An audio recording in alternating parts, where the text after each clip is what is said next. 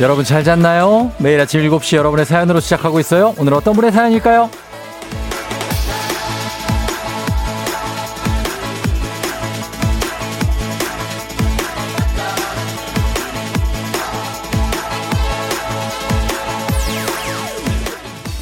7623님, 마흔이 되면 여기저기 아프기 시작한다고 듣긴 들었는데 신기하게 진짜 그러네요. 올해 유독 아픈 곳이 많아서 병원을 다니는데 무서워요. 마흔 고비가 이런 건가요?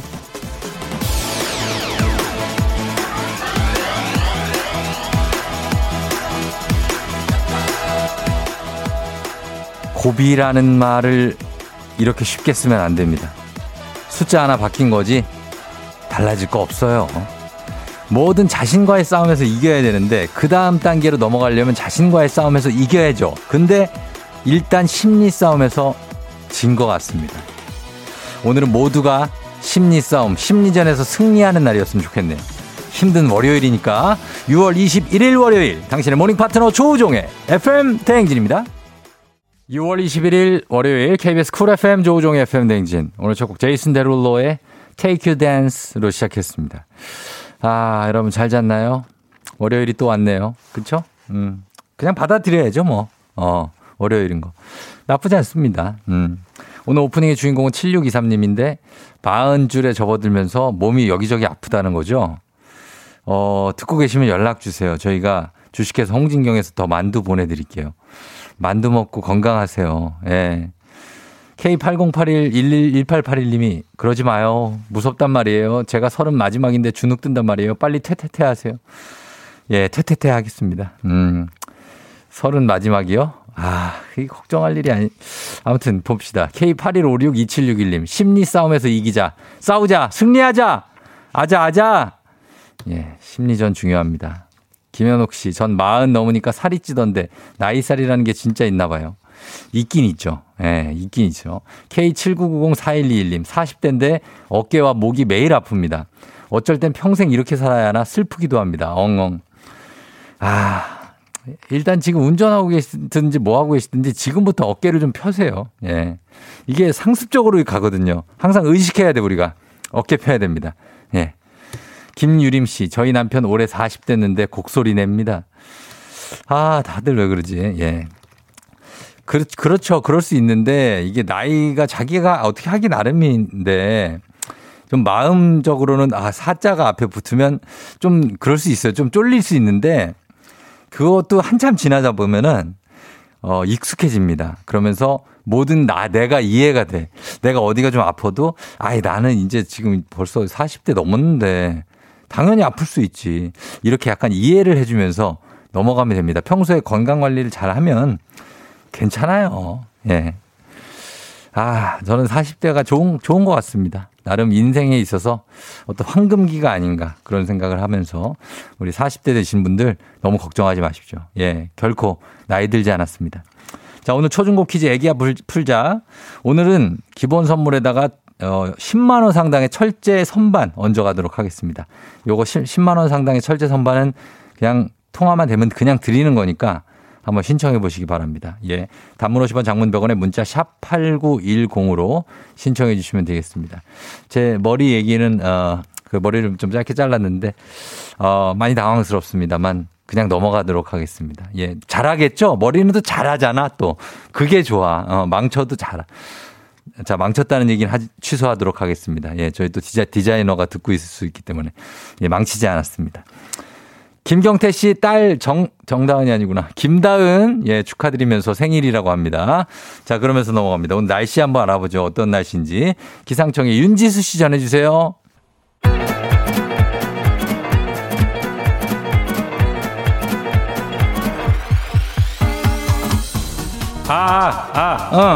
그래요. 마이크 테스트요. 예. 들려요? 행진리 이장인데요. 지금부터 행진리 주민 여러분들 소식 전해드려가시오. 행진이 단톡이요.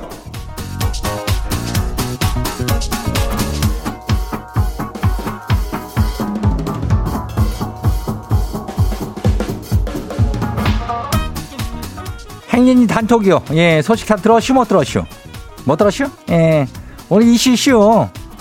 아니 뭐 이슈라면 뭐 특별한 거 했지만은 행진이에서 글쎄 뭐 사부작 뭐 뭔가 일을 벌이고 있다는 뭐 그런 얘기지요. 예. 거시기 뭐라 그래요? 그 미리 살짝 공개하는 거 있잖요. 예. 그 뭐 스포라 그러든가 뭐 하여튼 예고 같은 거 있잖아. 예고편. 그 뭐 나도 뭐 그런 거를 살짝 공개하자면은 뭔가 좀 꿍꿍이들이 있어. 예. 오늘 뭐 예고를 할 거니까. 예. 행진이 함께 듣는 저기 부부들 있잖아. 부부들을 잘 듣고 한번 신청해 봐요. 이따가 공개할게요. 자, 그럼 행진이 단톡 시작해요. 첫 번째 거시기 봐요. 민주연주민요. 예. 12개월 된 여자 쌍둥이 키우는 엄마예요. 쌍둥이가 드디어 걸음마를 성공했지요. 쌍둥이가 한 걸음 한 걸음 걸을 때마다 아주 그냥 피로가 싹 풀리고 기뻐요. 그래요. 이 맛에 애들 키우는겨. 애들이 말을 더럽게 안 들어요. 그래도 애들이 이렇게 착한 짓 하고 걷고 뭐 이런 거 할 때마다 아주 그냥 엄마 아빠들은 기분이 싹 좋아. 그죠? 예. 잘 키워요. 다음 봐요. 3477 주민요. 이장님 어떤데요? 회사 의자를 부셔먹었쇼. 아주 그냥 눈치 보이는데 열쇠도 부셔먹었쇼. 아주 그냥 죄다 부셔먹고 왜 이러는지 모르겠쇼. 다음엔 또 뭘 부셔먹을지 걱정이요. 아니 부셔먹는다면 그냥 라면이나 부셔먹지 왜 이렇게 회사에 집기물을 부셔먹고 그려. 예? 이 다음에는 뭘 부시려고 그러는겨. 부장 책상을 부시려는겨. 아우 참 조심이야. 조심이야. 다음 봐요. 거시기 안수민 아니요? 안수진이라고? 예, 안수진 주민이요. 어서 와요. 예. 면허 딴지 2달 된 정과장이 새 차를 뽑았쇼. 아니 성급하게 차를 뽑는다고 생각했는데 아니나 다를까 골목에서 쫙 긁어먹었대요. 아이고 우리 정과장 그거 어째요? 뭐 걱정하는겨? 뭐 걱정이요? 뭐요? 걱정 뭐 고소하다는겨? 뭐요? 뭐 깨소금 마시라는겨? 걱정 같진 않어. 예, 이런 말 가서 대놓고 면전에서 하지 말어. 다음 봐요. 신금덕 주민요. 엄니 생신이에요. 계좌로 용돈 쏴드렸시오. 근데 전화가 와서 역정을 내시는데 아니 뭐 30만 원을 내가 보냈는데 30원이 왔대네요. 엄니 그게 제 마음은 아니에요. 아무리 그래도 또 지금 이 금덕 씨는 어떻게 30만 원하고 공 5개하고 떨렁 공을 하나를 보낸다?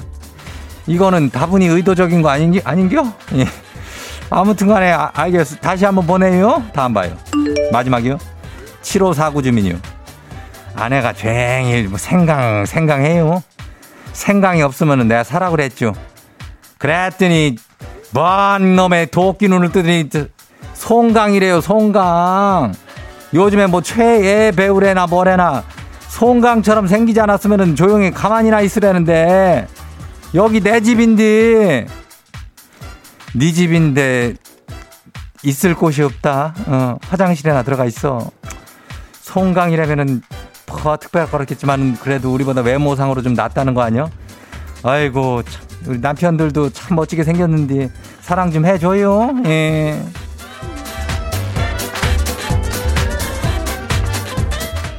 오늘 행진이 단톡에 소개된 주민 여러분들 잘 들어요. 건강한 오리를 만나다 다양오리에서 오리 스테이크 세트를 갖다가 그냥 아주 그냥 어마무시하게 그냥 포장해가지고 보내줄게요. 예. 그래 행진이 단톡 내일도 열려요. 행진이 가족들한테 알려주고 싶은 정보나 소식이 있으면은 행진이 단톡 요거 말머리 달아가지고 여기로 보내주면 돼요. 어디냐면 단문 50원 장문 100원에 샵에 89106 여기로 보내주면 돼요. 8910. 그래 오늘 여기까지예요. 브레이브걸스 치맛바람. 와우, 어디서 운세 좀 보셨군요. 오늘 어떤 하루가 될지 노래로 알아봅니다. 단돈 50원의 행복 코인 운세방.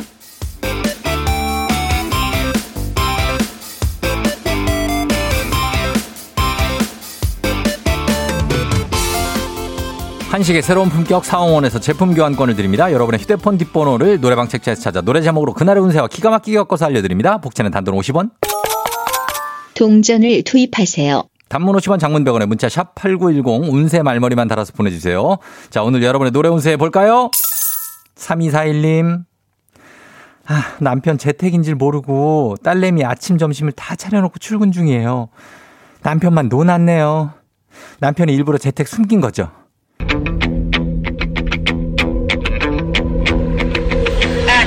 누가 누굴 용서하고 누가 누굴 사랑해 하며 누가 누구를 위해 아파해 하는 걸까? 사랑해 사랑해 말해도 멀어져만 가고 바람에 날려도 떨칠 수는 없어. 그대와 나는 불행한 나를 그네를 타도록 하네. 차라리 헤어지자. 언젠간 다시 만나면 그때는 세상에 신문지를 깔자. 노래방 번호 32419 노래운세 이효리 그네. 그네 사투리로 그래 예 맞답니다. 재택 숨긴 거네 그네. 그렇네. 그렇다고 이왕 차려놓고 나오신 거 남편한테 너무 화내진 마세요. 5만 원 상당의 간식 상품권 드릴게요.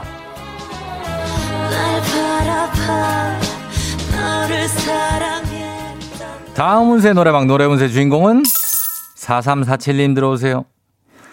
아, 이달 말에 딸 출산 예정인데요. 아직도 이름을 못 정했어요. 어떤 이름이 좋을까요?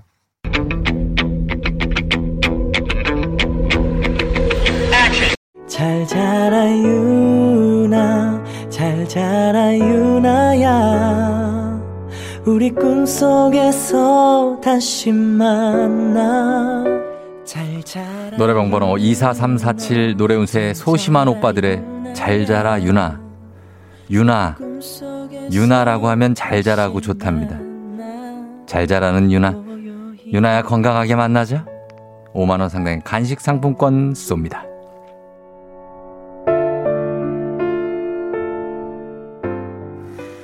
오늘의 마지막 노래 운세는 이분입니다. 9163님. 남친이랑 싸우고 냉전 3일째인데 요쯤 되면 전화가 오는데 이번엔 전화가 안 오네요. 저 이렇게 헤어지는 건가요? 어쩌죠?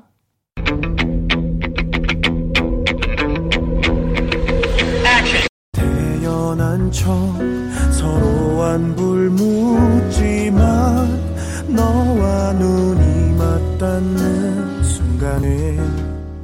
노래방 번호 91634 노래운세 피아노맨의 다시 너. 헤어지지 않습니다. 다시 너. 너가 먼저 전화하면 태어난 척 전화 받아줄 겁니다. 이번에는 너가 전화 먼저 하세요. 5만원 상당의 간식 상품권 남친하고 같이 드세요. 사랑이 없다고 아쉽게도 벌써 약속된 시간이 다 되었네요. 꼭 잊지 말고 FM 대행진 코인 운세방을 다시 찾아주세요.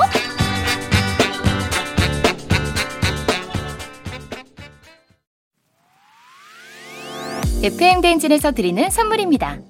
가평 명지산 카라반 글램핑에서 카라반 글램핑 이용권, 비교할수록 알뜰한 진이사에서 포장이사 상품권, 당신의 일상을 새롭게 신일전자에서 멀티진공 보관함, 달달한 고당도 토마토 단마토 본사에서 단마토, 더굿 시팅라이프 시존에서 사무용 메쉬의자, 제로캔들에서 차량용 디퓨저, 판촉물의 모든 것 유닉스 글로벌에서 패션 우산 및 타올, 한식의 새로운 품격 사홍원에서 간식 세트, 신박한 정리를 위해 상도 가구에서 몬스터랩, 바이오 스킨케어 솔루션 스템수에서 CCP 선블록 세럼, 꽃이 핀 아름다운 플로렌스에서 꽃차 세트, 주식회사 한독에서 쉽고 빠른 혈당 측정기 바로젠, 행복한 간식 마술 떡볶이에서 온라인 상품권, 문서서식 사이트 예스폼에서 문서서식 이용권, 헤어기기 전문 브랜드 JMW에서 전문가용 헤어드라이어, 대한민국 면도기 도르코에서 면도기 세트, 메디컬 스킨케어 브랜드 DMS에서 코르테 화장품 세트, 갈베사이다로 속 시원하게 음료, 온가족이 즐거운 웅진플레이 도시에서 워터파크 앤 온천스파 이용권, 첼로사진예술원에서 가족사진 촬영권, 천연화장품 봉프레에서 모바일 상품 교환권, 판촉물 전문그룹 기프코, 기프코에서 텀블러 세트, 하루 72초 투자 헤어맥스에서 탈모치료기기, 아름다운 비주얼 아비주에서 뷰티 상품권, 지그넉 순간 지그넉 비피더스에서 식후 유산균, 의사가 만든 베개 시가드 닥터필로에서 3종 구조 베개, 미세먼지 고민 해결 뷰인스에서 올인원 페이셜 클렌저, 건강한 기업 오트리 포드빌리지에서 재미랩 그래놀라, 향기로 전하는 마음 코코도르에서 디퓨저, 후끈후끈 마사지 효과 박찬호 크림과 메디핑 세트를 드립니다.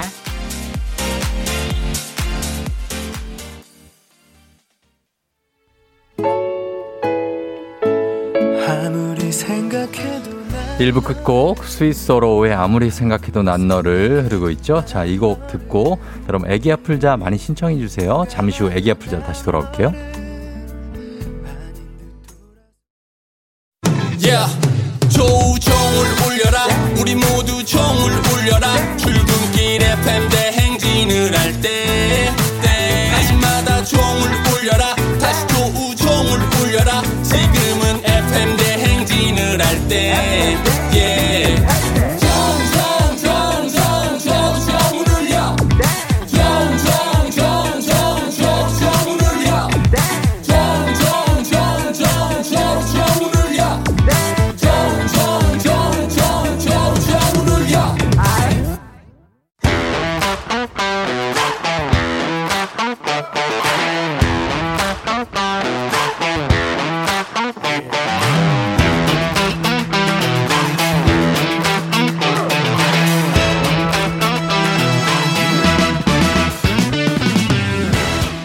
학연 지연만큼 사회를 좀 먹는 것이 없죠. 하지만 바로 지금 여기 FM 댕진에서만큼 예외입니다. 학연 혹은 지연의 몸과 마음을 기대어가는 코너.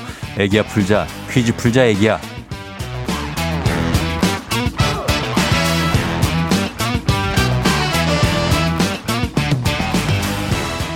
학연 지연의 숟가락 살짝 얹어보는 코너 애기야 풀자 동네 퀴즈. 언제나 빛날 수 있도록 정관장 화해락이 여성들에게 면역력을 선물합니다.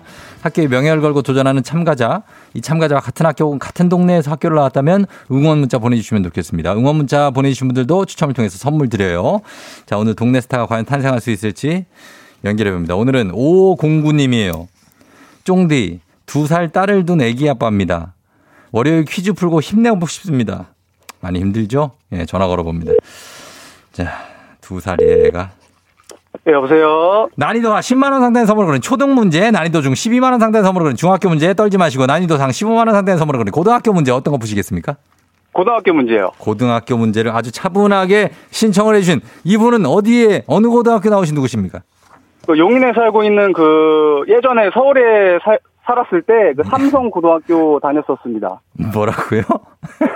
아, 지금 현재는 용인에 살고 있는데. 뭔 얘기가 이거 길어.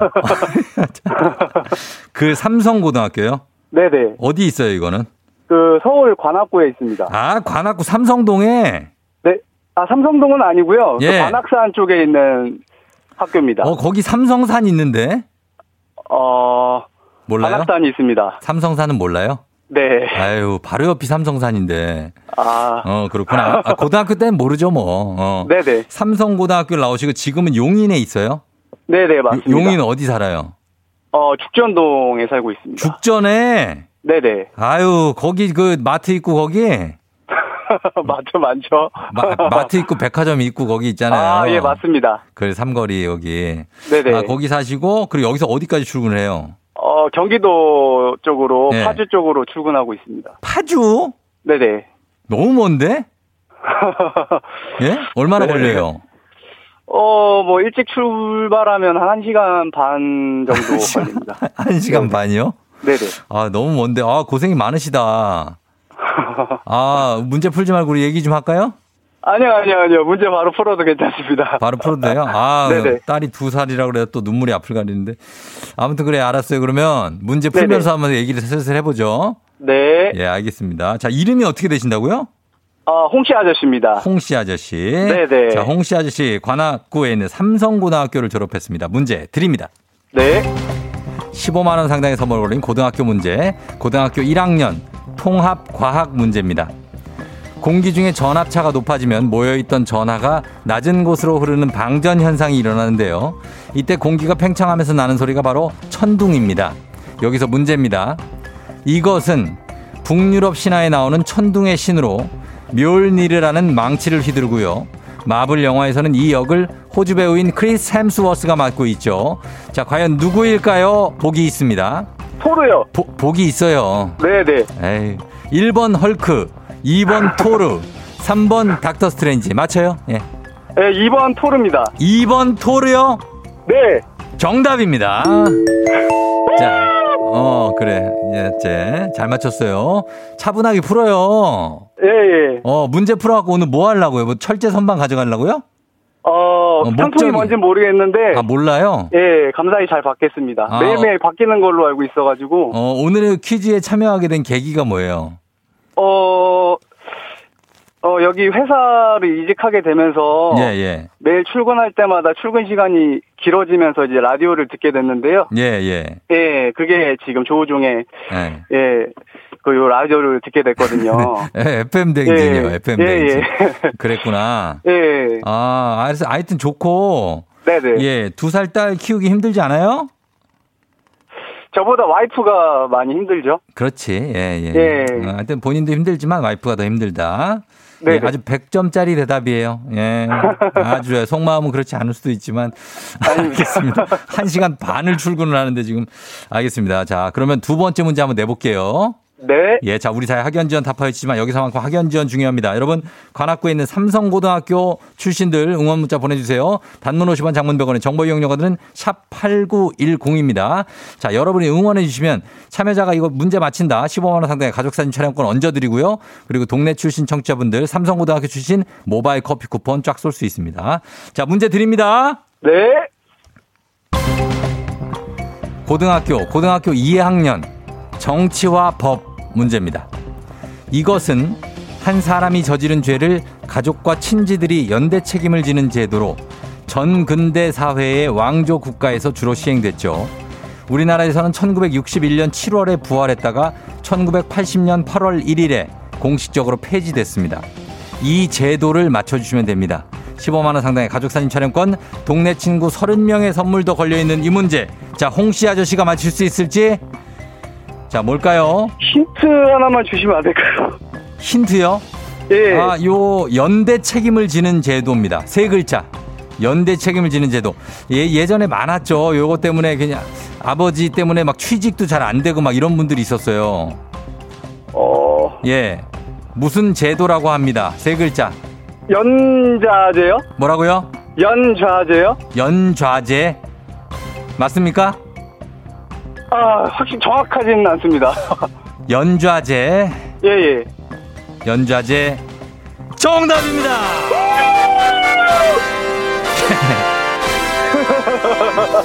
아, 어디 기억력, 전두엽, 후두엽 어딘가에 이게 숨어 있었어요. 홍씨 아저씨. 아, 감사합니다. 그쵸? 역시, 예. 그러니까 이게 공부를 해야 돼, 사람은. 그죠?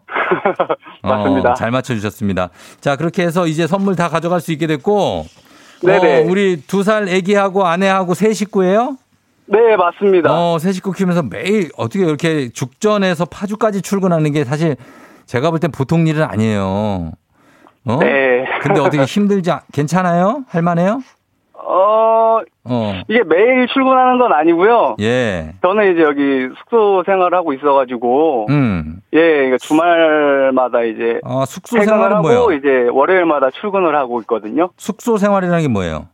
그러니까 여기 기숙사 생활을 하고 있어가지고요. 아, 회사 기숙사? 네네. 아, 그럼 주말 부부예요? 네, 맞습니다. 아이고, 그러면은 아내가 고생이 많네. 네.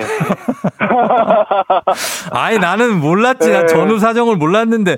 아, 네. 주말 보면 아내가 아기를 계속 키울 거 아니에요. 네, 맞습니다. 그러면 그럴 수 있네. 네. 알았어요. 예, 8529님이 김선호, 네. 배우 김선호 씨도 삼성고등학교 나왔다는데 알아요? 모르죠? 네. 30대 중반이에요? 초반입니다. 초반? 예, 예. 그럼 아직은 죽전 파주 괜찮아요. 예. 네네. 그래요. 자, 파이팅 하면서. 예, 예. 예, 우리 홍씨 아저씨. 아저씨는 아니고, 네. 우리 홍군 기운 내시기 바랍니다. 네. 아, 감사합니다. 그래요. 고마워요. 계속해서 저희 잘 들어주시고, FM대행진. 아, 예. 힘내십시오. 알았어요. 안녕. 네, 감사합니다. 예. 자, 그리고 김선호 씨도, 삼성고. 7710님, 저 삼성고 교사예요. 대박. 저희 아이들 선배님이시네요. 꼭 맞춰주세요. 아, 맞겠죠? 7710, 나 문자 낯설지가 않은데, 저 번호가.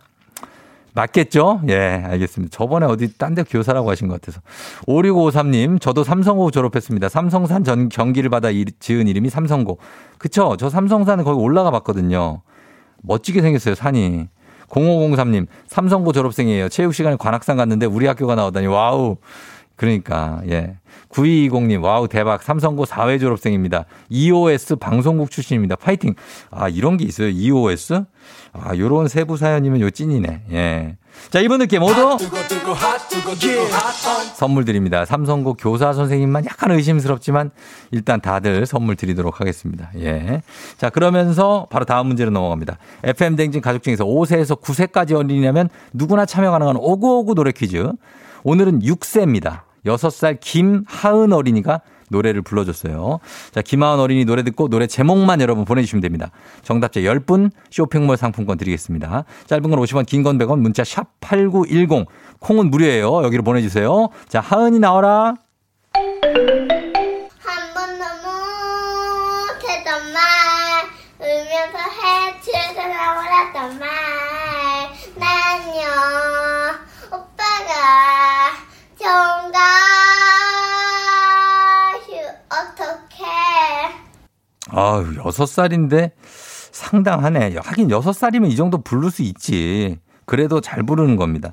자, 요 느낌으로 하은이, 요 알겠죠 여러분? 요 한 번 더 들어봅니다. 하은아.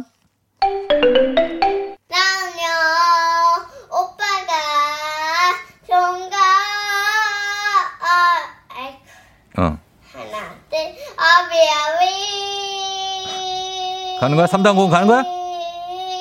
아니, 가야지. 하은아, 올라가야지. 이렇게 좋은 날. 하은아, 이게 3단 고음인데 이게 어떻게 된 거야? 고음이 아니라 그냥 3단 음이잖아. 아, 자, 그러나 여러분 이거 맞히기 쉬운 문제입니다. 예, 여러분 이 노래 제목 보내주세요. 짧은 건 50원, 긴 건 100원, 문자 샵 8910, 콩은 무료입니다. 자, 음악 듣고 정답 발표합니다. 라일락, 아이유의 라일락. 아이유의 라일락 듣고 왔습니다. 자, 오늘 굉장한 정말 역대급 3단 고음을 보여준 하은 어린이의 이 노래 정답 발표합니다. 정답 뭐죠? 자, 갑니다. 아이쿠. 그렇지, 간다. 하은아.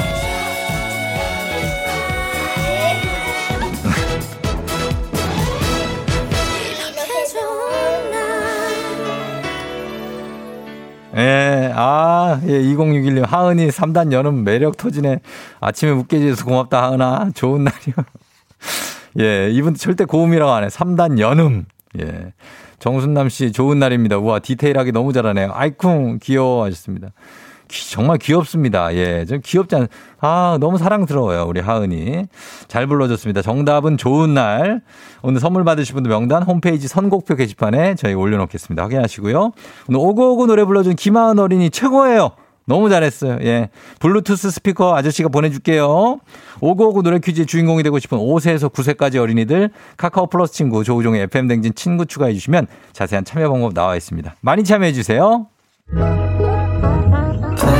너가 아침에 나올 때 다시 나를 봐주지 않을까 생각해. 다시 또 play. 혹시 내가 힘겨울 때 나에게로 걸어와 버튼을 눌러줄 수 있니 please. Play play radio and play play on it. Play play 조종의 FM 댕진. Play play radio and play play on it. Play play 조종의 FM 댕진.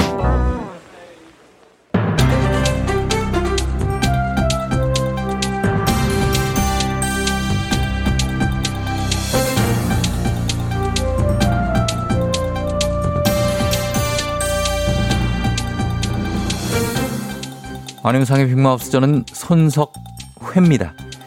휴면 예금과 미수령 주식을 포함한 휴면 금융자산 잔액은 지난해 12월 말 기준 1조 3천억 원에 달한다고 하지요. 안녕하십니까, 박지성입니다. 일단 지금 돈이 쉬고 있을 때가 아니라고 생각하기 때문에 휴면 예금의 주인을 찾아주면 좋겠다라고 저는 생각하기 때문에 제가 발벗고 나서서 찾을 수 있다고 생각하기 때문에 그 휴면 금융자산 잔액을 제 통장에 입금해 주시면 빠르게 해결될 수 있다고 생각합니다. 저기 그럴 필요는 없지만은 휴면 예금을 찾는 방법이 좀 간단해서요. 금융소비자정보포털에서 신원 확인을 하면은 계좌 목록을 확인할 수 있고요. 소액 자산은 바로 환급 신청이 가능하지요. 맞습니다. 숨어있는 주식을 찾으면 더 큰 베팅을 할 수 있기 때문에 현재 실기주 과실 주식 이것은 약 168만 주, 약 21억 1천만 원에 달하기 때문에 예탁 결제원 홈페이지 실기주 과실 조회 서비스를 이용해 되게 어려운 말이다. 실기주 과실 조회 서비스를 이용해 예금과 더불어 주식도 빠르게 찾아야 한다라고 생각합니다. 맞습니다. 그런데 이거 조회 서비스 하려면 내가 어느 회사에 어느 주식을 몇만 주고 몇 주 갖고 있는지를 알아야 됩니다. 제가 한번 해봤어요. 그리고 최근에 80대 노부부는 한국예탁결제원의 휴면증권투자재산 찾아주기 캠페인을 통해서 30여 년 만에 100만 원을 투자했던 그 투자금의 300배인 3억을 찾을 수 있었다지요. 와, 프로. 30년 전이니까요. 아, 부러움 지는 건데 난 졌네요. 이런 얘기 들으면 모두가 장투가 답이다라고 생각하기 때문에, 하지만 실제로는 장투하면 상패를 당하는 경우도 있다라고 생각하기 때문에, 심지어 휴면계좌를 조회해도 내 계좌는 왜 안 나올까요? 예. 무척 실망했다라고 생각하기 때문에 그럴 수 있어요. 이런 비현실적 이야기에 큰 공감은 하지 않는 게 좋다라고 생각합니다. 난 진짜 없나?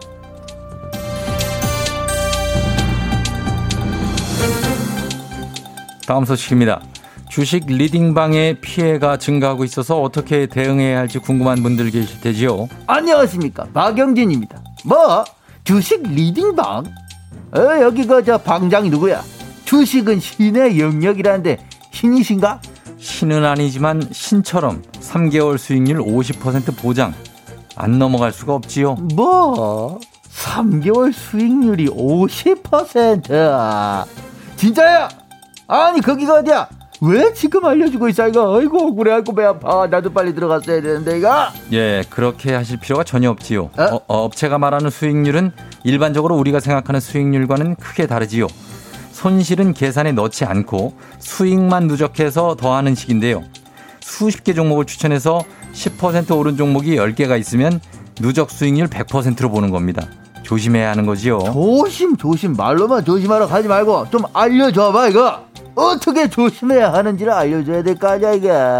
일단은 만약에 유료 회원을 가입한다고 할 때 신용카드 할부 거래가 안전하지요. 뭐? 할부?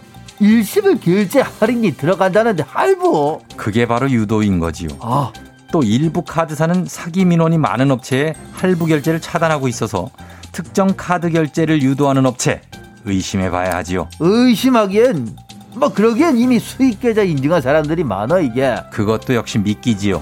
인증하는 채팅방에는 바람잡이 공범들이 많고요. 인증샷 역시 포토샵으로 조작된 경우가 대다수입니다. 보통 주식 리딩방은 VVIP방 회원들에게 특정 주식을 매수하게 한 다음 차례로 VIP방, 유료 회원방, 무료 체험방에 해당 주식 매수를 지시하고요. 그렇게 해서 주가가 올라가면 VVIP방에는 매도를 지시하지요. 뭐? 아니 이게 바로 그 주가 조작이잖아 이거. 이래서 우리 제일 안에 있는 개미들이 물릴 거고 이거. 아이고. 맞습니다. 그래서 다 물려 있는 거지요. 아유, 우리 개미들 열심히 일해서 번 돈 다 물려 있으면 우리 소야물은 무슨 돈으로 사고 소는 어떻게 키울 거야 소는. 소야, 아이고 네 여물값을 못 벌었다 이거 어떡하냐.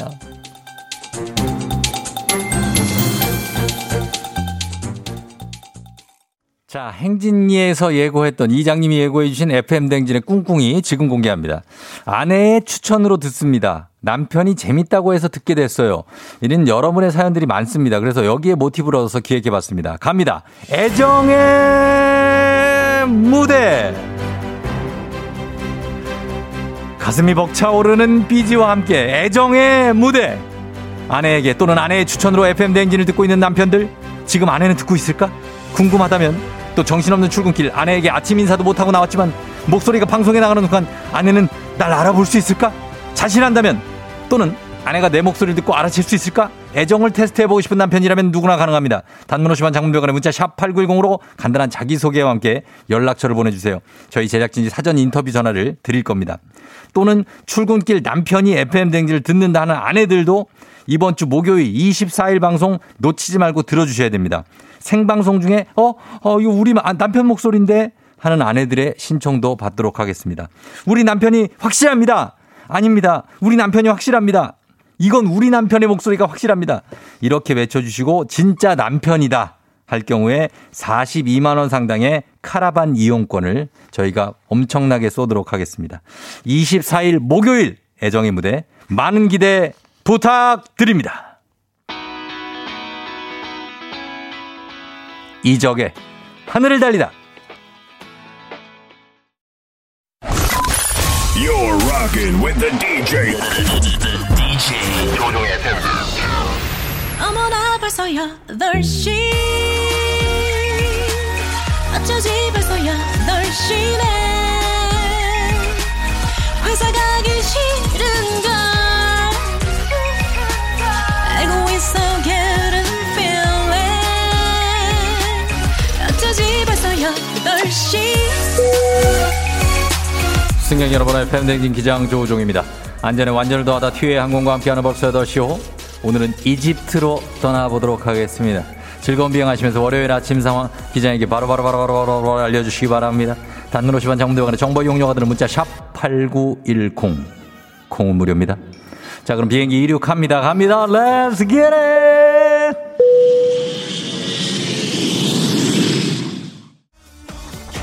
아 예. Yeah.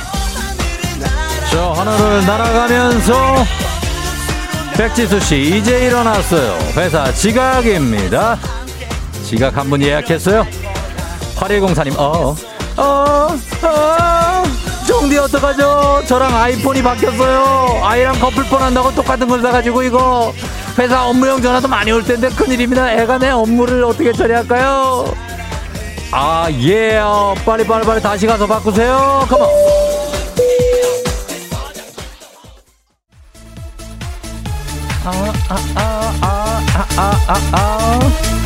예, K122000279. 예. 부장님, 사장님 모시고 출장 가신다고 연락이 왔어요. 부장님이요. 출국기 유야호! 소리가 절로 나네요. 축하드립니다. 김종근 씨, 이번 일주일 근무하면 대전으로 발령 갑니다. 마지막까지 파이팅 하세요. 종근, 파이팅!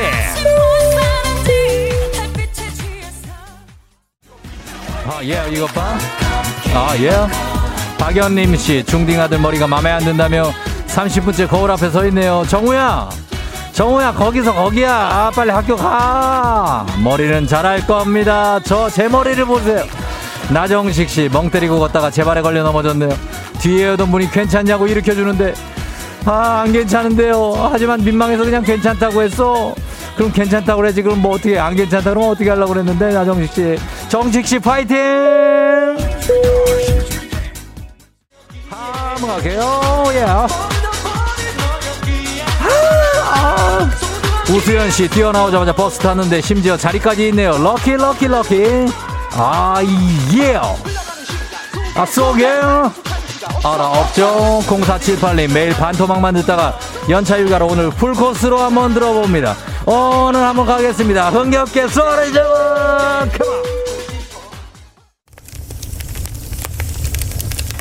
FM댕진 버스 8시호 이집트 카이로의 사막에 도착했습니다.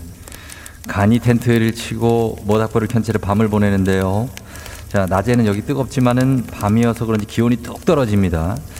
자, 거기 남자분, 예, 거기서 서 계시지 말고 그냥 모닥불 앞으로 오세요. 예, 따뜻합니다. 뭐라고요? 엄마가 보고 싶다.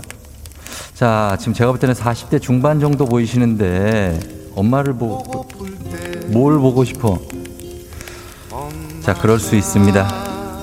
40대든 50대든 다 엄마가 보고 싶을 수 있어요. 자, 옆에 분이 좀 달래주세요. 운다. 울어. 왜 같이 울면 뭐 어떻게 하자는 얘기예요 지금? 여기 저 여러분 놀러 온 겁니다. 여기 그럴 때가 아니에요 여기가. 예, 슬퍼하지 마세요. 뚝 하세요 뚝. 어른들이 왜 이래? 자, 코로나 시대 여행을 떠나지 못하는 청취자들을 위한 여행지 ASMR. 내일도 원하는 곳으로 안전하게 모시도록 하겠습니다. 땡큐, 감사합니다. 자, 날씨 알아보죠. 기상청 연결합니다. 윤지수 씨 전해주세요.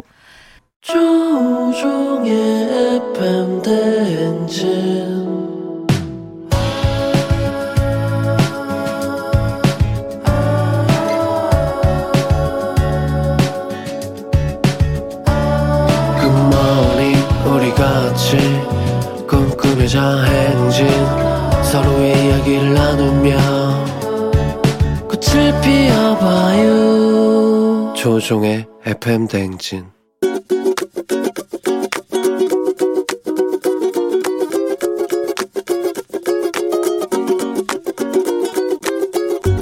안녕하세요. 서울에 사는 류지은이라고 합니다. 저는 하루 종일 영상에 빠져 사는 친구에게 잔소리를 하고 싶어서 제가 어느 날 오늘은 뭐 했어? 라고 물어보면 오늘은 어떤 영상의 정주행했어? 라고 하고 어느 날은 정주행을 하느라고 새벽 5시에 잠이 들었어? 라고 얘기를 하더라고요. 거의 기본적으로 한 6, 7시간은 보는 것 같아요. 특히나 요즘같이 이제 코로나 때문에 집 밖에 많이 못 나가는 상황에서 처음에는 시간을 이제 보내야 되니까 뭐 그럴 수 있지라고 생각을 했는데 이 친구가 이제 거의 1년이 지난 지금까지도 영상에 푹 빠져서 살더라고요. 같은 거를 몇 번을 되돌려서 보더라고요. 본인에게 좀 도움이 되는 그런 운동이라든지 나가서 이제 사람도 좀 만나고 했으면 좋겠습니다. 친구야, 바깥 외출을 좀 이제는 할 때가 되지 않았니?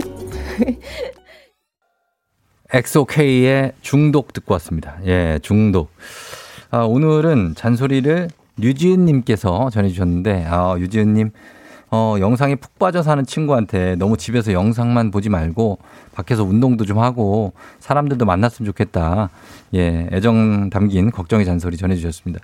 예, 류지은님하고 같이 만나서 좀 밥도 먹고, 예, 뭐 산책도 하고 좀 그러면 되겠네요. 너무 저 거기 계시니까, 이거 진짜, 중독이 맞습니다. 영상 보는 거, 이거 중독이에요. 예, 그래서 이런 것 때문에 고생할 수 있어요.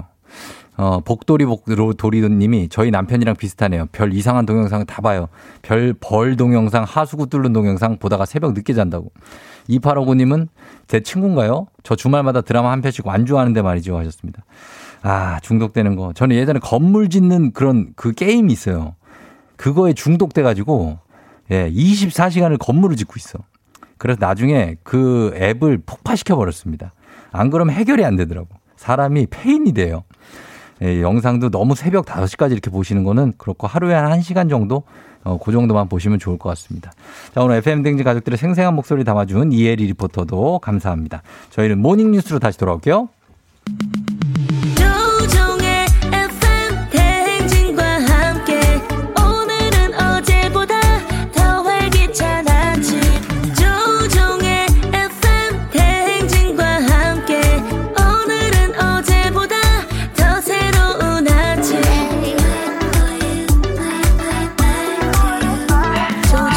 FM 댕진.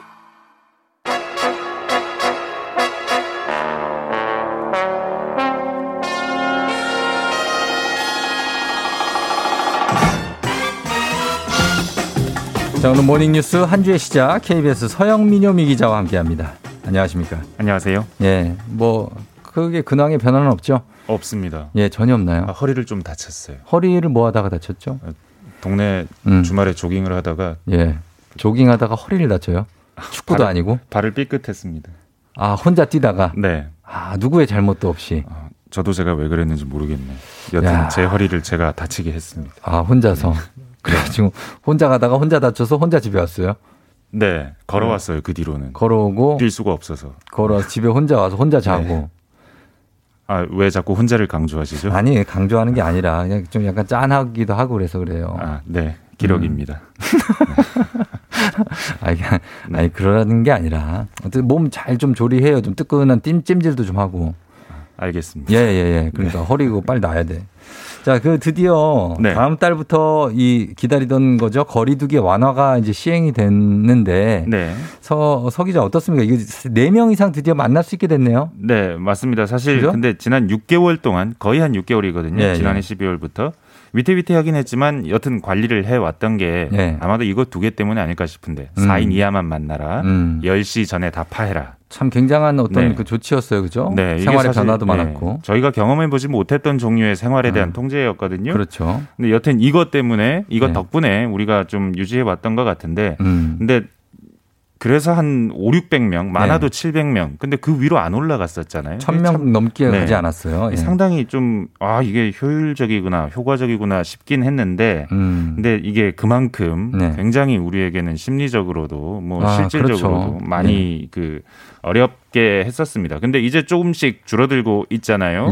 오늘도 보니까 한 300명대일 것 같더라고요. 그렇죠. 그 백신 접종률이 30% 육박하고 확진자 수도 조금씩 줄 것 같은 시점이고 그래서 7월부터는 좀 완화할 수 있는 여유가 생긴 것 같습니다. 완화해야죠. 이제 너무 이게 저 제한에 걸려 있는 그 업종에 계신 분들이 힘드니까 예, 완화하는 건 맞는데 그럼 구체적으로 어떤 식으로 완화가 됩니까? 아, 일단 2단계에서는 8명까지 모일 수 있고요. 직계 가족 모임은 제한이 없고요. 근데 수도권은 7월 15일까지 보름 정도는 6명. 네, 과도 기간을 거치는 겁니다. 큰 틀에서는 완화하는 거고요. 밤 10시가 한계였던 식당, 카페, 노래방, 자정까지로 2시간 늘고요. 유흥시설 영업도 이제 가능해집니다. 학교는 매일 등교입니다.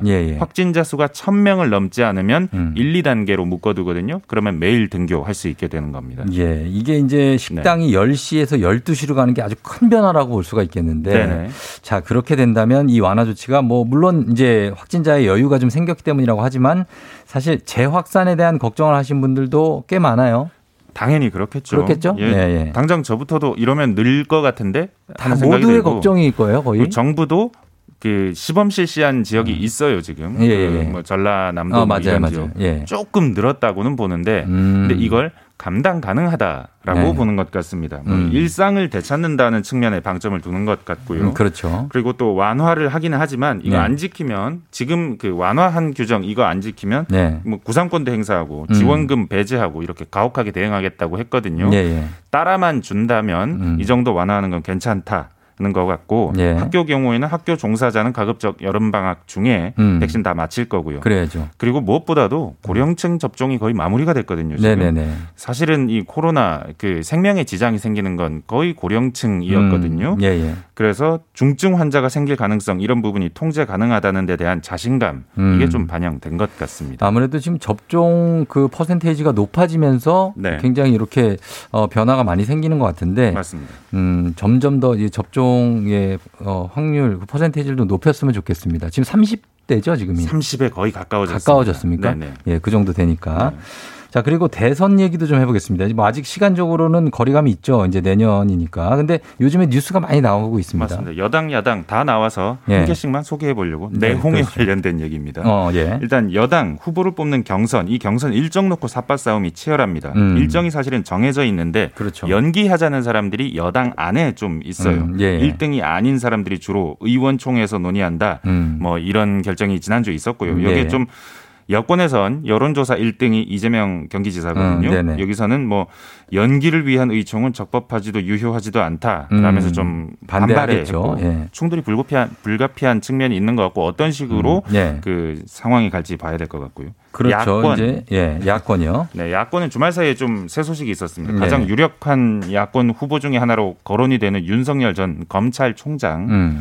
열흘 전에 임명했던 대변인 이동훈 전 조선일보 논설위원 어제 갑자기 사퇴했습니다. 맞아요. 사퇴했죠. 건강상 이유라고 했는데 아마도 국민의힘 입당을 놓고 이뤘던 혼선 때문이라는 관측이 많습니다. 또 뭐 윤석열 X파일 얘기도 나오는데 이거 관련해서 한 보수 성향의 한 평론가가 방어가 어려워 보인다는 SNS 글을 썼다가 삭제했었습니다.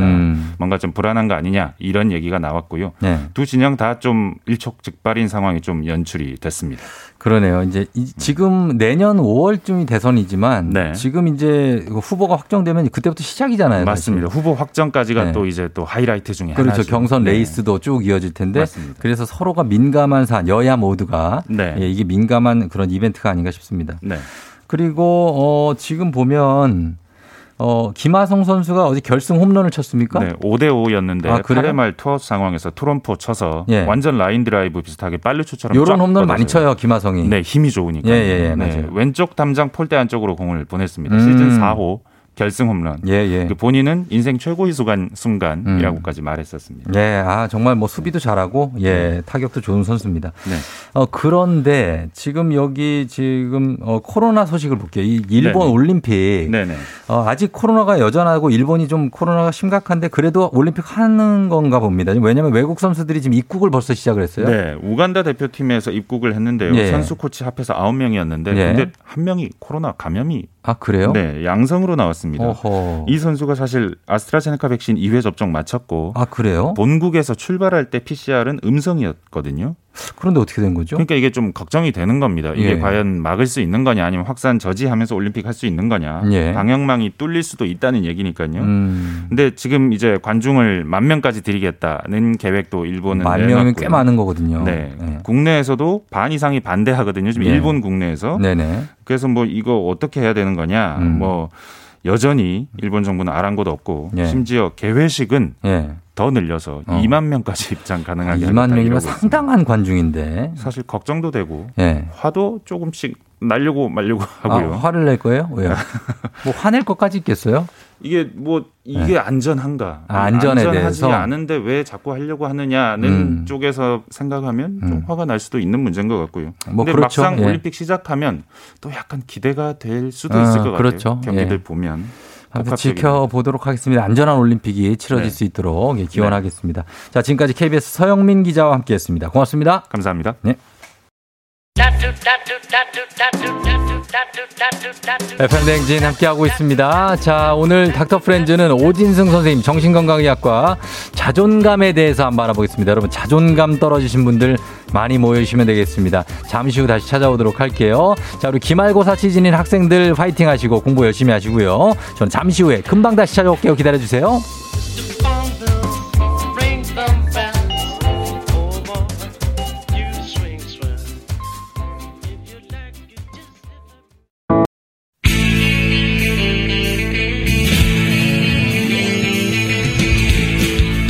살아가면서 사자 들어가는 친구는 꼭 필요하다고 하죠. 의사, 판사, 변호사, 다른 건 없어도 우리 의사 있습니다. FM 댕진의 의사 친구 닥터 프렌즈.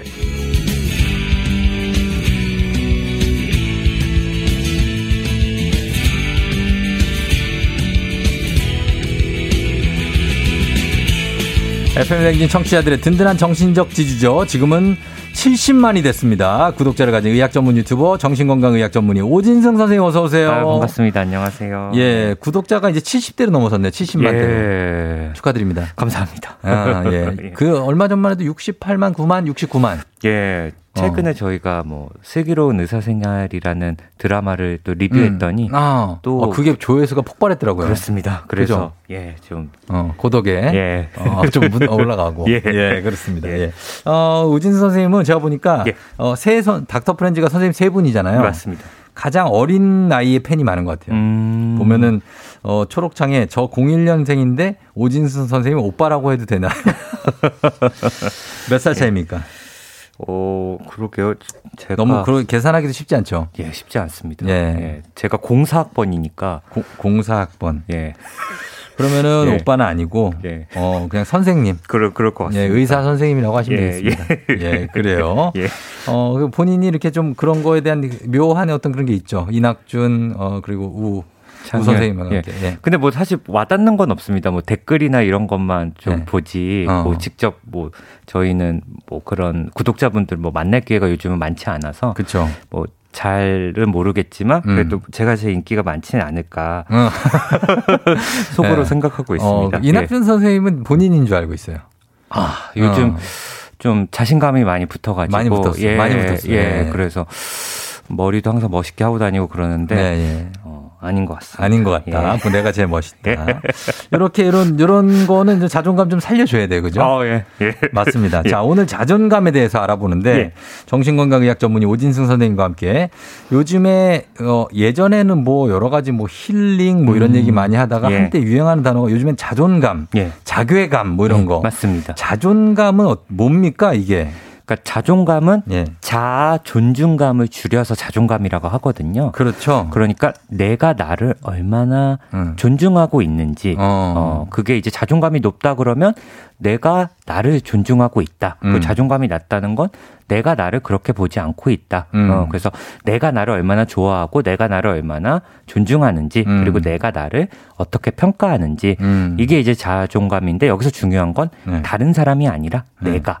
이게 좀 중요한 것 같습니다. 예. 그러면 자존감하고 자존심은 어떻게 달라요? 그러니까 사실 자존감은 타인이 나를 어떻게 보는지 상관없이 괜찮은 건 이제 자존감이거든요. 근데 이제 자존심은 네. 누가 나를 이렇게 무시하거나 네. 뭐 놀리면 욱하고 화가 나는 거. 그런 경우는 뭐 나는 자존감이 높아서 누가 나한테 뭐라고 그러면 화가 나.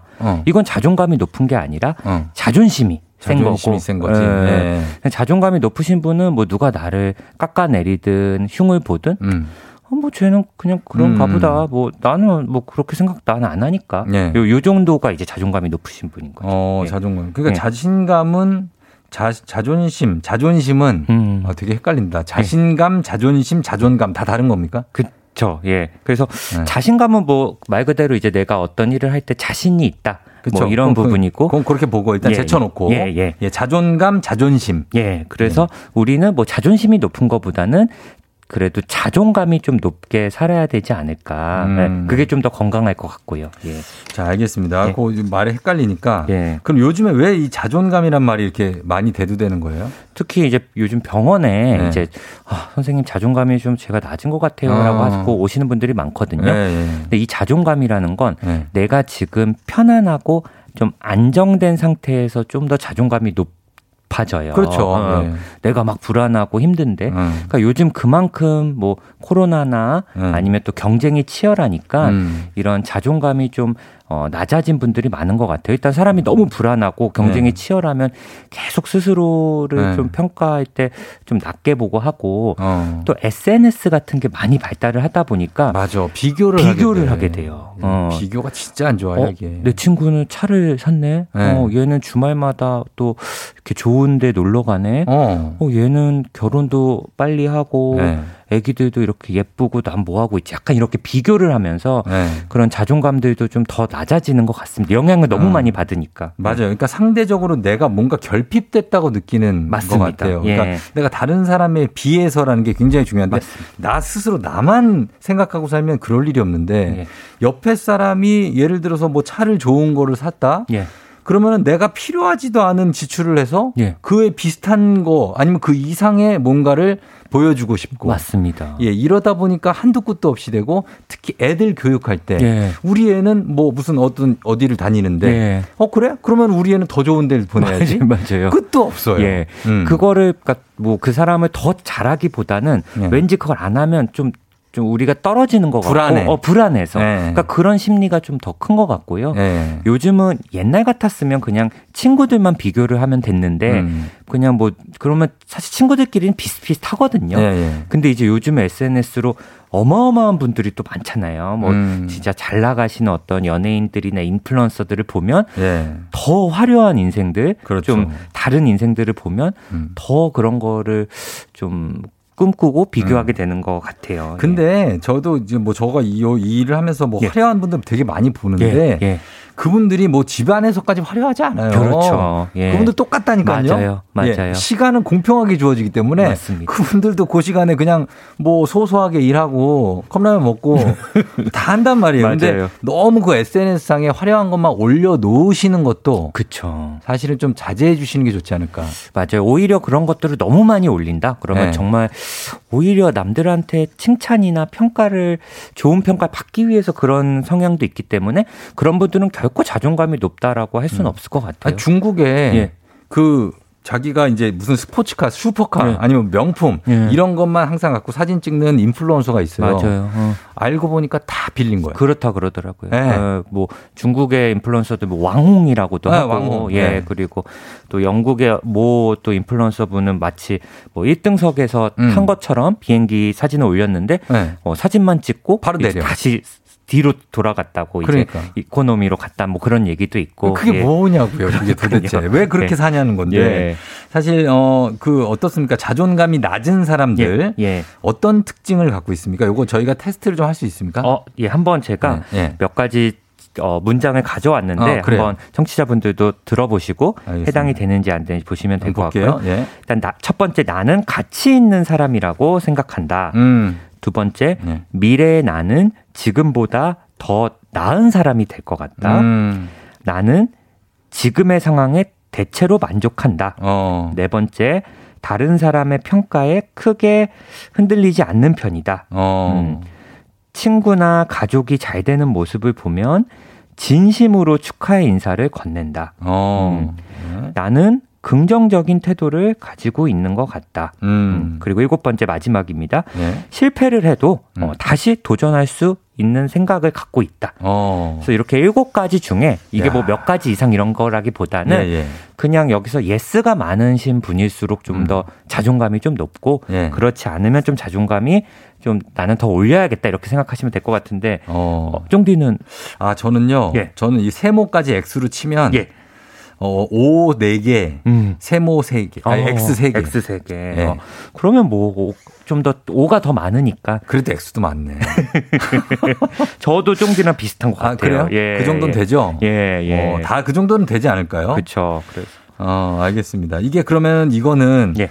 날 때부터 자존감이 낮은 사람이 있는 거예요? 아니면 커가면서 이렇게 되는 거예요? 그러니까 둘 다인 것 같아요. 네. 그리고 자존감이라는 거 이제 선생님 저는 진짜 네.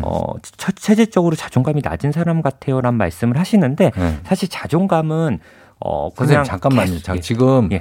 머리카락이 눈에 들어가요. 자존감이 또 낮아지는 반대쪽으로 넘겨야 돼. 반대쪽으로. 그러니까 자꾸 머리카락을 눈에 넣고 있어요. 그래서 내가 지금 계속 보는데 예. 반대쪽으로 넘겨야죠. 그래서 자꾸 눈이 따가워가지고. 아니, 우리 의사 선생님이 예. 그걸 그렇게 해. 그래서 됐어요. 지금 됐어요. 예. 지금 됐어요. 예. 자존감이 네네, 계속 뭐 어디까지 얘기했죠?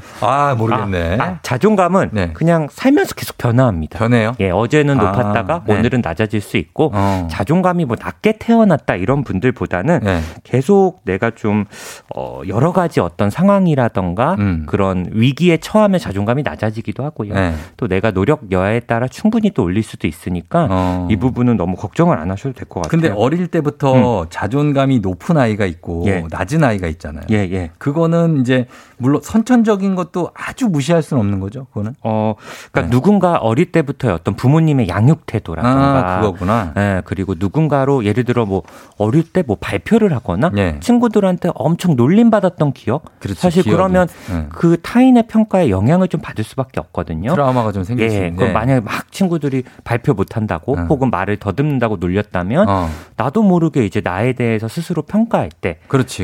그래 나는 좀 이런 사람인가? 좀 예. 이럴 수 있습니다. 사실. 맞아요. 예. 그래서 그러니까 아이들은 좀 다 잘한다고 해줘야 돼요. 그러는 게 사실 또 중요합니다. 너무 예. 잘난 척하는 아이들도 좀 그렇지만 예. 그래도 애가 막 실망하고 좌절하는 것보다는 예. 잘한다 이렇게 해주는 게 예. 좋은 것 같습니다. 예. 자, 그러면은 저희가 이 질문을 해주신 분들이 굉장히 많고 예. 자존감에 대해서 K80713177님이 SNS는 허구라고 생각하시면 됩니다. 본인이 가장 행복한 자랑하고 싶은 순간을 올리는 거예요. 보여주고 싶기 싫고 부끄러운 모습을 올리지 않으니까요. 근데 예, 저는 사실 그래서 난 이 틀을 깨보자 해서 항상 보여주기 싫고 부끄러운 걸 올렸던 적이 있어요. 진짜로. 우리 애가 막 널브러져서 예. 울고 있고 예. 막 내가 혼내고 예. 막 이런 거 올려봤어요. 맞아요. 근데 왜냐면 그런 거도 올려도 괜찮지 않아요? 맞아요. 왜 맨날 나 잘 입고 잘 먹고 잘 사는 것만 올려야 됩니까? 그러니까요. 예, 현실을 보여주자고 현실을. 정말 좀 오히려 편안하게 이용하는. 예. 그랬으면 좋겠습니다. 예. 자, 0598님이 8살 된 저희 딸이 친구들이 조금만 놀려도 쟤들이 나를 싫어해서 그런가 봐 생각하고 많이 속상해하고 마음의 문을 닫고 친구를 피해 다닌다고 합니다. 이거 엄마로서 어떻게 해줘야 되냐고. 그러니까 사실 아이들은 뭔가 되게 유연하거든요. 그러니까 네. 그만큼 또 좋은 경험들이 있으면 또 자존감이라는 건 또 쉽게 좀 올라갈 수 있어요. 그래서 네네. 뭐 이렇게 한번 그랬다고 너무 놀라실 필요는 없으실 것 같고 네. 아이들은 어떤 성취나 성공 이제 할 게 굉장히 많잖아요. 네. 막 배워가는 단계니까 뭐 우리가 성인은 구구단이라는 건 당연히 외워야겠지만 아이들은 뭐 구구단을 외워도 뭐 칭찬을 받을 수 있고 그렇죠. 덧셈 뺄셈을 잘해도 네. 칭찬을 받고 그러니까 어떤 긍정적인 이런 자존감은 또 어떤 성취를 느꼈을 때 주변에 어떤 칭찬이라던가 스스로 뿌듯함 같은 거 있었을 때 자존감도 올라가거든요. 그렇죠, 그래서 그렇죠. 어떤 성취나 성과 같은 거를 좀 더 얻을 수 있도록 그렇게 네. 좀 성공적인 경험들을 앞으로 맺도록 그런 부분을 좀 잘 유도해 주시면 좋을 것 같아요. 그렇고 네. 예, 뭐 사실 뭐 이 반 사람들이랑 또 다 친구가 될 필요는 없거든요. 그렇죠. 성인도 사실 불편한 네. 사람들이 있는 것처럼 네. 아이들도 뭐 같은 반 친구들이라고 다 또 친한 건 아니니까 그럼요. 네. 그런 부분에 있어서 너무 또 강박적으로 너가 반 친구랑 사이가 안 좋다거나 좀 껄끄러운 네. 관계라고 뭐 이걸 네. 너무 걱정하신다거나 네. 아이한테 무조건 친하게 지내라 이렇게 강조는 하실 필요는 없을 것 같아요. 제가 약간 그런 게 있었어요. 나는 모든 사람하고 관계가 원만해야 한다. 예. 왜냐하면 어릴 때부터 선생님이 학습 그 생활 기록부에 성격이 원만함 이렇게 계속 적어줘. 그쵸. 그러니까 제가 뭐 나는 원만해야 되는구나. 여기에 사로잡힌 거예요. 이게 내 장점이구나 하면서 이걸 난 지켜야 돼. 그렇지. 난 사이가 안 좋아지면 안 돼. 그런데 그럴 필요는 지금 없다는 걸 뒤늦게 40대가 돼서 깨달아요. 내가 맞아요. 그냥 나랑 안 맞는 사람은 안 봐도 돼요. 맞아요. 사실. 예. 예. 그리고 성인도 어려운 게 인간관계인데 그쵸. 이 8살 어린이는 얼마나 힘들겠어요. 그럼요. 예. 그래서 그런 부분은 뭐 좀 너무 걱정은 안 하셔도 될 것 같아요. 예. 그래요. 걱정하지 예. 마시고. 예. 그리고 인간관계에서 어른들도 이제 왜 말 한마디에 쉽게 상처받는 분들 있잖아요. 예. 예. 예. 그런 분들 되게 고민 많이 하고 어떻게 마음을 좀 먹어야 될까요? 일단은 사실 남의 평가라던가 남의 어떤 그런 부분을 좀 분리하면 좋을 것 같아요. 그러니까 타인이 나한테 뭐라 그러든 뭐 그거를 한 번쯤은 뭐 좀 참고해 볼 필요는 있지만 기본적으로 내가 나를 어떻게 평가하는지가 자존감이 중요한 거기 맞아요, 때문에 맞아요. 타인의 평가에 조금 더 분리되고 내가 나를 있는 그대로 보는 거. 뭐 나는 뭐 그래 이런 거는 단점이지만 그래도 괜찮아. 이런 마음을 항상 억지로라도 자꾸 생각을 하시면은 네. 좀 도움이 될 수 있습니다. 아니, 그러니까 나는 네. 괜찮은데 스스로가 만족하는데 옆에 사람들이 자꾸 뭐라고 하는 거 있잖아요. 그럼 진짜 영향을 받을 수 있어요. 나는 괜찮은데 뭐 넌 재테크 안 해? 그러니까 뭐 이렇게 나 안 해도 지금 잘 살고 있는데 야 너 빨리 지금 집 사야 돼. 더 올라 막 이런 얘기 들으면 내가 좀 나 너무 그런 거 생각 안 하고 있나 또 이럴 수도 있고 네. 그런 게 지금 모든 이런 거를 다 촉발시키는 그렇습니다. 원인인데 예. 그렇게 하실 필요 없다는 거죠. 예. 알겠습니다. 저희가 음악 한 곡 들을까요? 음악? 예. 예, 음악 한 곡 듣고 와서 계속해서 여러분들 고민 보도록 하겠습니다. 21 내가 제일 잘 나가. 예. 자, 21의 내가 제일 잘 나가 들었습니다. 자, 여러분들의 사연이 많아서 음악 살짝 여기서 끊었고, 보겠습니다. 김진희 씨가, 아니다, 이거 먼저 보자. 6084님. 아빠가 퇴직 후에 자존감이 많이 낮아지셨어요. 평소에 남이 불편할까봐 과하게 신경 쓰시고 집 밖에도 잘 안 나가려고 하시는데, 아빠를 위해서 우리는 어떻게 해야 될까요? 아주 기특하다, 우리 자식들이. 정말. 예. 그러니까 뭐 저희 세대 아버님들이 다 비슷하실 것 같은데, 정말 네. 평생을 가족들을 위해서 또 일을 하시고 그쵸. 또 정말 뭐 요즘 세대랑 달리 저도 뭐 요즘 세대인 것 같긴 하지만 네. 회사나 조직에 굉장히 충성을 많이 하셨던 세대잖아요. 그렇죠. 그러다 보니까 이제 굉장히 인생의 많은 부분을 이제 그 일이라던가 직업이 차지했을 텐데 그러니까요. 예, 이게 갑자기 사라지며 이제 본인의 어떤 존재 가치라던가 네. 이런 부분에 대한 부분이 많이 흔들리시는 것 같아요. 맞아요. 근데 지금 사연을 보면 정말 남들의 대한 신경도 너무 쓰고 집 밖에 나가시지 않을 정도라고 하면 내가 명함이 없어진 거예요. 예, 그렇죠. 예, 예. 그리고 이 평일 낮에 이렇게 돌아다니면 사람들이 저 집 이상한 아버지가 저 집 왜 낮에 뭐 퇴직했나 봐 이런 생각하시니까 그러니까 주변 사람들 시선이에요. 또. 그러니까요. 네. 근데 저는 지금은 이건 좀 심한 상황이어서 네.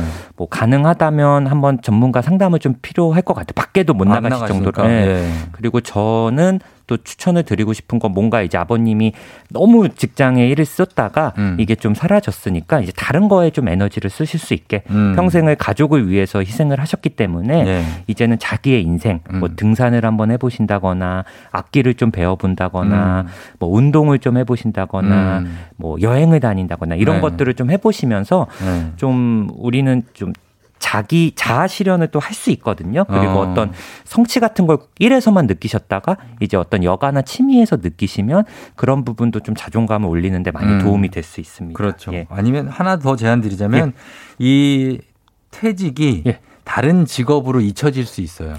그렇죠. 그러니까 이분은 일을 하셔야 되는 분이에요. 맞아요. 예. 그러니까 다른 일을 뭔가를 한번 찾아보시는 것도 맞습니다. 그래서 돈을 버는 그런 것도 본인의 자존감 높일 수 있고 가족들한테도 자기의 입지를 좀 살리고 맞아요. 예. 아마 월급이 중요하진 않으실 것 같아요. 월급이 중요한 게 아니고 뭐 큰 돈은 아니더라도 그렇죠. 정기적으로 출근하고 내가 뭐 가족이나 사회에 기여하고 있다는 느낌 받으시면 좀 더 자존감은 진짜 회복이 되실 것 같습니다. 그렇죠. 예. 자, 그리고 여기 보면 그 2263님이 근거 없이 자존감만 업돼 있는 것도 이상 있는 거 아니냐고.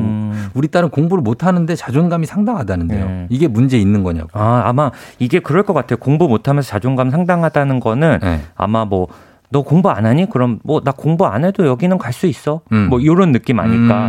엄마 나 공부 안 해도 난 여기 인서울은 가. 뭐 이럴 것 같은데 그렇게. 이거는 뭔가 자존감보다는 아까 말한 대로 어떤 자존심 같은 게 아닐까. 예. 남들이 뭐라고 하면 좀 발끈하고 나는 아닐 것 같은데 근자감이라고 하죠. 예. 그런 부분일 것 같아요. 근거 없이 이렇게 업된 거. 예. 그래도 업된 게 나아요. 침체되어 있는 것보다 차라리 이 근자감 있는 게 나아. 뭐 그럴 수 있습니다. 요즘 세상은 그래요. 예. 그리고 3637님 어릴 때부터 다른 형제들 비교당하고 야단 맞으면서 자란 사람은 성인이 돼서 자존감이 없던데 이건 회복이 안 되나요? 사실 이런 상황에서는 자존감이 좀 낮아질 수 있어요. 네. 그래서 부모님들이 양육을 할 때도 그런 부분 걱정이 되실 텐데 자존감 높이는 방법 중에 내가 어떤 성취감을 느끼면 좋거든요. 그렇죠. 그 성취가 꼭 일이나 공부 이런 게 아니라 오늘부터 매일매일 아침 7시에 일어나서 30분 산책을 해야지, 뭐 명상을 해야지, 뭐 좀 야식을 시켜 먹지 않아야지. 자기가 어떤 목표를 정하고 그거를 이렇게 맞춰가면 내가 좀 자존감 같은 것도 좀 올라갈 수 있고요. 같은 일을 하더라도 내가 너무 수동적으로 오늘 출근해야 돼 이거보다는 그래도 오늘 회사에 가서 가족을 위해서 내가 좀 돈을 벌어야겠다. 뭔가 이런 어떤 좀 적극적인 주도성을 가지면 기분이 좀 훨씬 나아질 수 있습니다. 알겠습니다. 이 말씀을 끝으로 저희가 정리를 해야 되겠습니다. 시간이 다 돼서 자존감 여러분 좀 높이실 필요가 있는데 너무 부담 갖지 말고 그냥 흘러가는 대로 가면서 높이시면 되겠습니다. 자, 오늘 오진승 선생님 감사하고요. 저희는 다음에 또 뵐게요. 감사합니다. 고맙습니다. 자, 오늘 끝곡은 나월의 같은 시간 속의 너를 준비했습니다. 자, 이 곡 전해드리면서 인사드릴게요. 예, 우리 애청자 우리 성식 씨 오늘 생일 축하드리고 종디는 내일 다시 오도록 하겠습니다. 여러분 오늘도 골든벨 울리는 하루 되시길 바랄게요.